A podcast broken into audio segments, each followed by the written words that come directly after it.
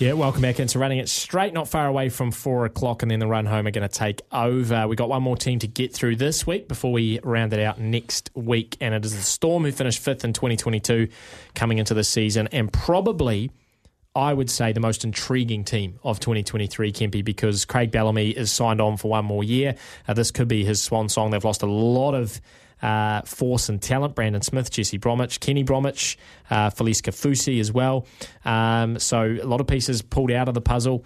Um, and then, of course, the big injuries. Uh, Ryan Papenhuyzen, who I believe this week even shirked at the idea of being ready in about six to eight weeks. So he, he could be, you know, half a season to three quarters of the season out. So very, very interesting times in Melbourne and uh, and how I guess the team and side's going to evolve. Uh, Twelve straight years in the NRL finals.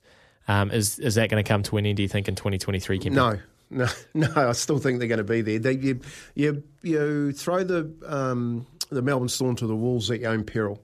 You know, Bellamy is too good a coach. Their, their culture is too good a culture for players to to go down there and not perform.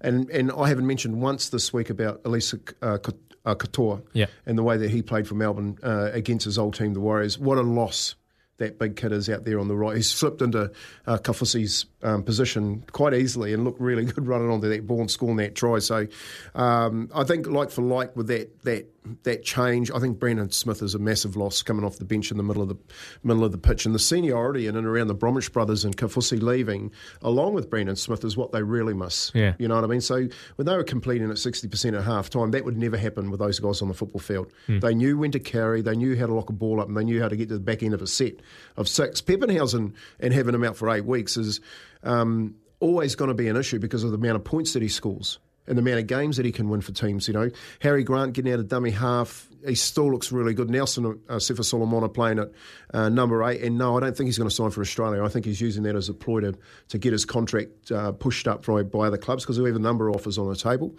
Uh, he'll, he'll definitely stay in rugby league. Um, I think I think they still have the players there to get them through uh, to the semis, but I'm actually going to throw one out. I don't think they make the four. No. I think they make the eight. Yeah, I've got them in seventh. Yeah, I've got them the same. Yeah, I've got them in seventh this year, so they do make the eight. But uh, yeah, it could be the end of an era following Bellamy's departure. We've only got about a minute left, Kempy. But uh, who who has to step up then into those senior roles this year for them? You know, obviously, you mentioned the Bromwich boys, um, and I mean Brandon Smith has been around for a couple of years here, but Felise Kaufusi as well. Who who are the who are the guys on the park that are really going to have to take a game by the scruff of the neck and lead that Melbourne team? I look. I, I think Harry Grant. You got Munster there. He's he's signed and, and sealed. Um, you got Jahrome Hughes, so that's fine. But I think Harry Grant is a future Australian captain.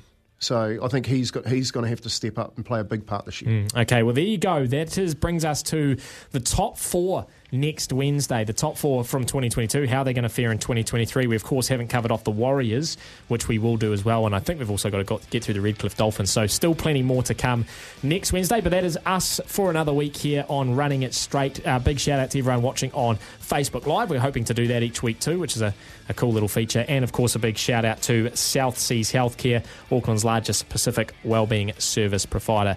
That's it for me and Kempy. First game not far away in the 2023 NRL season as well. We got live call here across SENZ. The run home up next.